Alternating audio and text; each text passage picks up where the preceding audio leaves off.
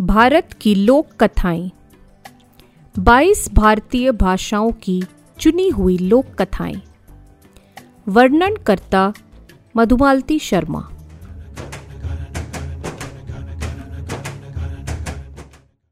आज की कथा कन्नड़ साहित्य से। मृत राजकुमार और बोलने वाली गुड़िया। एक राजा था। उसके सिर्फ़ एक बेटी थी। कोई बेटा नहीं था। एक साधु रोज राजमहल पर भिक्षा मांगने आता था। उसका भिक्षा मांगने का तरीका बड़ा विचित्र था। भिक्षा मांगते हुए वह कहता, तुम्हारा विवाह मुर्दे से होगा, बाबा को भिक्षा दो पुत्री। राजकुमारी सोच में पड़ जाती, यह ऐसी अशुभ बात क्यों कहता है? वह उसे चुपचाप भिक्षा देती और भीतर चली जाती। वह साधु बारह साल लगातार उसके द्वार पर आता रहा, कभी नागा नहीं किया।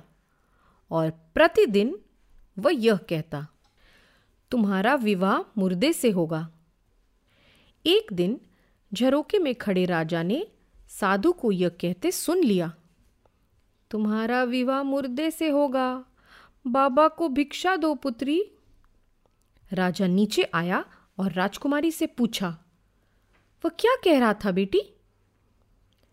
राजकुमारी ने कहा, यह रोज़ाना यही कहता है, तुम्हारा विवाह मुर्दे से होगा, बाबा को भिक्षा दो पुत्री और भिक्षा लेकर चला जाता है।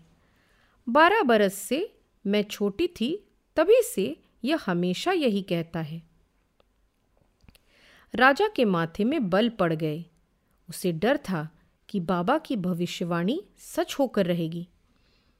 उसके एक ही तो संतान है और उसका ऐसा भाग्य।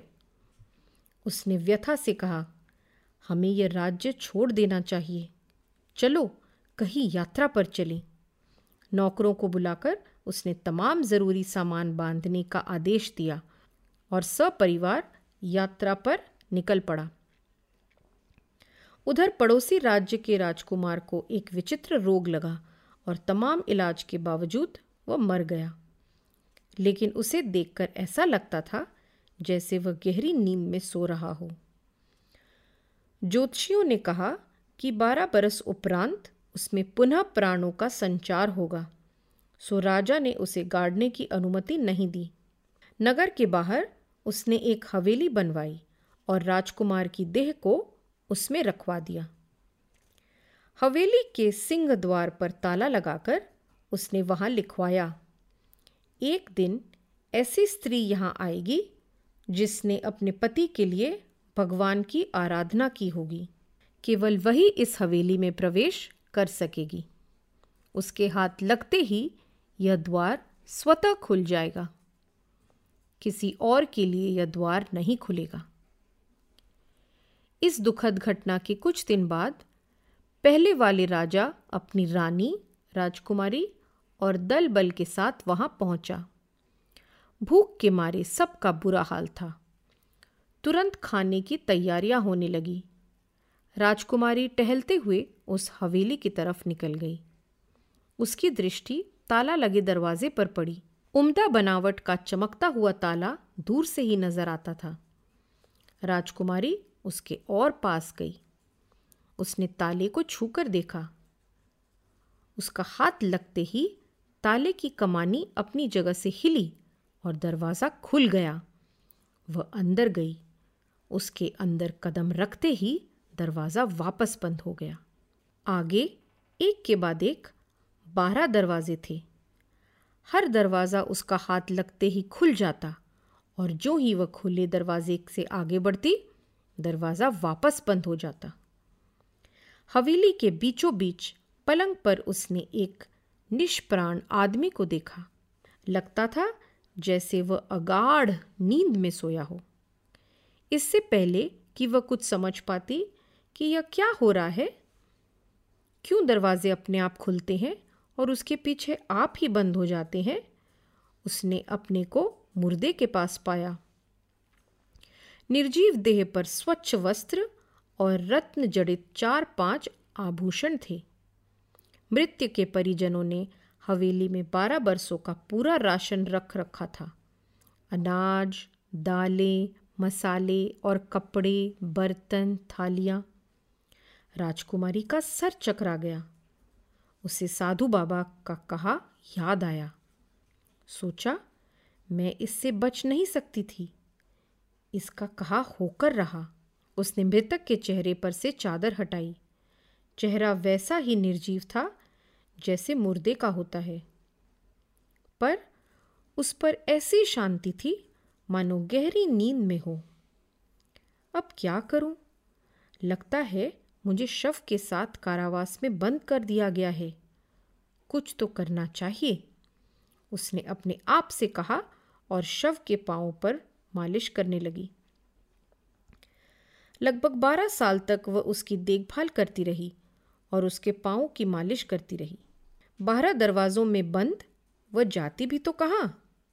सुबह उठकर वह साफ़ सफ़ाई करती, नहाती, खाना बनाती, शव की देखभाल करती और अपनी निराली नियति के बारे में सोचती रहती। उधर जंगल में रानी ने कहा, खाना बन गया राजकुमारी कहाँ गई? राजा उसे ढूँढने गया, पर वह कहीं नज़र नहीं आई। थोड़ी देर बाद राजा ने हवेली में उसका चिल्लाना सुना। राजा ने आवाज़ दिया, बेटी, अंदर क्या कर रही हो? बाहर आओ। राजकुमारी ने उसे सारी बात बताई। मेरे हाथ लगते ही द्वार खुल गए, और जो ही मैंने अंदर कदम रखा, वह अपने आप बंद हो गए। यहाँ मैं बिल्कुल अकेली हूँ। अंदर क्या है? पलंग पर एक आदमी का शव रखा है और कुछ नहीं। बेटी, लगता है तुम्हारे भाग्य में यही लिखा था। जो बाबा ने कहा, वह होकर रहा। ताले खुल नहीं सकते। पाशर्व और पिछवाड़े से भीतर जाने की सबने बहुत कोशिश की, पर अकारत। आखिर हार कर उन्होंने कहा, कुछ नहीं किया जा सकता। हम सुबह चले जाएँगे। तुम्हें अपने भाग्य पर छोड़ने के अलावा हमारे पास और कोई चारा नहीं है। सुबह दुखी मन से उन्होंने वह जगत छोड़ दी। समय बीतता रहा। उन्हें बुढ़ापे ने ऊँचा। बंद हवेली में राजकुमारी मुर्दे के पाँव की मालिश करती, स्नान ध्यान करती, रात को भगवान की पूजा करती और पति के लिए प्रार्थना करती। दसवें बरस एक नट की बेटी उधर आई। उसने चारों तरफ़ घूमकर हवेली को देखा, दरवाजे को खोलने की कोशिश की और फिर छत पर चढ़ गई। किसी आदम जात का चेहरा देखने के लिए राजकुमारी तरस गई थी। अगर घर में कहीं छेद भी होता तो वह किसी बच्चे को अंदर ले लेती। काश कोई लड़की ही होती, जिससे घड़ी भर बतिया लेती। उसने सोचा, और तभी उसे खिड़की से भीतर झांकती एक लड़की दिखी। ए छोरी, अंदर आएगी? हाँ नट की लड़की ने कहा। तुम्हारे माँ बाप हैं? अगर हो तो अंदर मत आना। वापस बाहर नहीं निकल सकोगी। अगर तुम्हारे घर में कोई नहीं है तो अंदर आ जाओ। कहाँ? मेरे आगे पीछे कोई नहीं है। राजकुमारी उसे खींचकर खिड़की से अंदर लेने की कोशिश करने लगी। नटनी की देह में बहुत लोच थी। शरीर को मोड़ मारकर वह भीतर आ गई। राजकुमारी खुश हुई। उसे संगी तो मिला। संग साथ हो तो समय आराम से कटता है। और दो साल व्यतीत हो गए।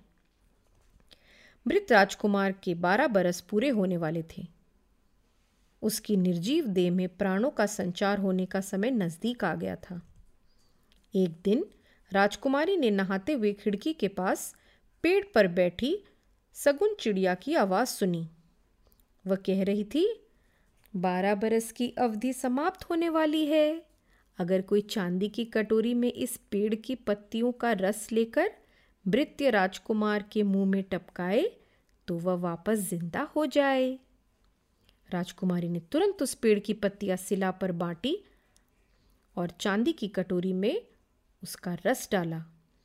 कटोरी लेकर वह शव की तरफ़ बढ़ी। तभी उसके मन में विचार आया कि वह नहाते नहाते बीच में ही उठ गई थी। पहले उसे नहाकर देह शुद्ध कर लेना चाहिए। उसके पश्चात शिव की विधिवत पूजा करके राजकुमार के मुँह में पत्तियों का रस डालना चाहिए। सो कटोरी को रखकर वह नहाने चली गई। नटनी ने उससे पूछा, कटोरी में क्या है? इसे या क्यों रखा है? राजकुमारी ने उससे कुछ नहीं छिपाया। नटनी ने सोचा कि उसे यह मौका नहीं चूकना चाहिए। राजकुमारी के पूजा के लिए बैठते ही वह राजकुमार के शव के पास गई और उसके होठों को अलग करके उसके मुँह में चांदी का कटोरी का रस डाल दिया। रस अंदर जाते ही राजकुमार ने आँखें खोल दी। मानो नींद में से सो रहा था और शिव शिव कहते हुए उठ बैठा। नटनी को देखकर उसने पूछा, तुम कौन हो? आपकी पत्नी। राजकुमार ने उसका बहुत आभार माना और उसे गले लगा लिया। वह स्त्री जिसने पूरे बारह साल उसकी देखभाल की, वह पास के कमरे में पूजा कर रही थी। राजकुमारी कमरे से बाहर आई तो उसने दोनों को बहुत अंतरंगता से बातें करते देखा। हे भगवान, मैंने बारह बरस तपस्या की और उसका यह अंत हुआ। निश्चित ही मेरे भाग्य में सुख नहीं लिखा है, उसने सोचा। वह सेविका की तरह उनका काम करने लगी, जबकि राजकुमार और नटनी आमोद प्रमोद में लगे रहते थे। पर जो हो, आखिर वो राजकुमारी थी। उसने रानी के पेट से जन्म लिया था और जो राजकुमार की पत्नी बन बैठी थी वह एक अकिंचन नटनी दोनों के रहन सहन हाव भाव और बोली का अंतर राजकुमार से छुपा न रहा। उसे संदेह हुआ। एक दिन राजकुमार ने नटनी से कहा, मैं शिकार पर जा रहा हूँ। वहाँ से शहर जाऊँगा। बोलो, तुम्हारे लिए क्या लाऊं? बहुत समय से नटनी को नटों का खाना नसीब नहीं हुआ था। सो उसने जंगली तरकारियाँ और सूखी रोटियाँ लाने को कहा। राजकुमार को निराशा हुई। साड़ी, इत्र फुलेल जैसी स्त्रीय सुलभ चीज़ों को छोड़कर, यह ना कुछ सूखी रोटियों के लिए कह रही है। फिर उसने नटनी के मार्फत राजकुमारी से पूछवाया कि उसे क्या चाहिए। राजकुमारी ने कहा, मुझे विशेष कुछ नहीं चाहिए। स्वामी से कहना कि ला सके तो बोलने वाली एक गुड़िया ले आए। यह भी विचित्र है। इसे केवल बोलने वाली गुड़िया चाहिए और कुछ नहीं, राजकुमार ने सोचा। राजकुमार ने जंगल में खूब शिकार किया। लौटते हुए वह नटों के डेरे से नटनी की मंगाई, बदबूदार तरकारियाँ और बासी रोटियाँ लेता आया। शहर से राजकुमारी के लिए बोलने वाली गुड़िया लाना भी वह नहीं भूला था।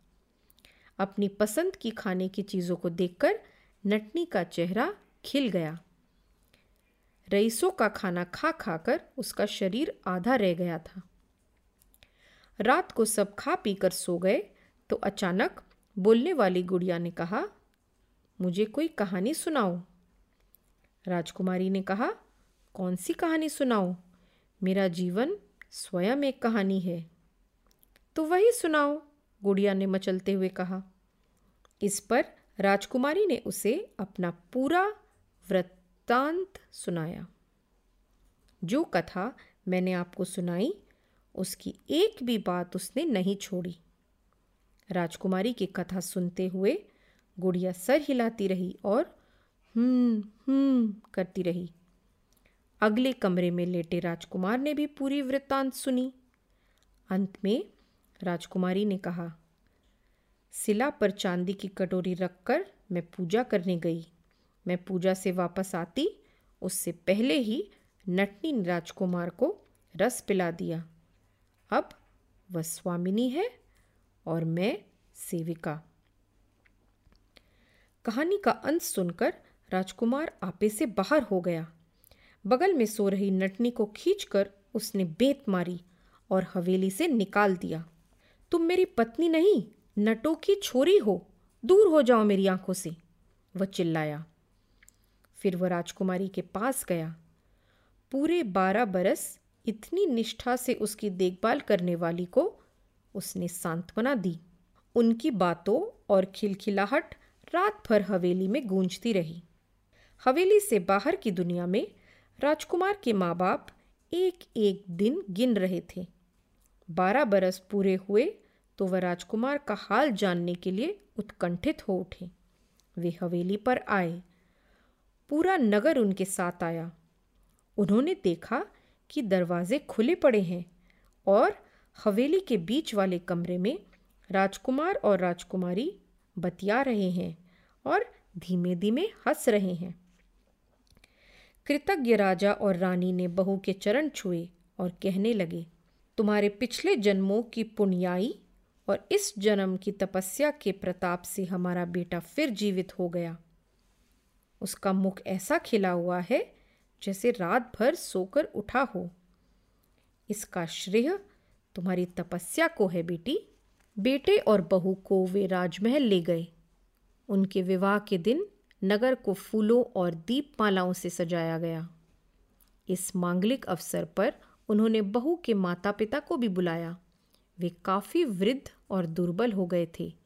उनकी आँखें बिनौलों जैसी हो गई थी और माटी की काया माटी में मिलने को तैयार कर रही थी। पर यह शुभ समाचार सुनकर उन्हें जैसे नया जीवन मिल गया। बेटी को देखने और उसकी शादी में शामिल होने के लिए वे अदेर चल पड़ी।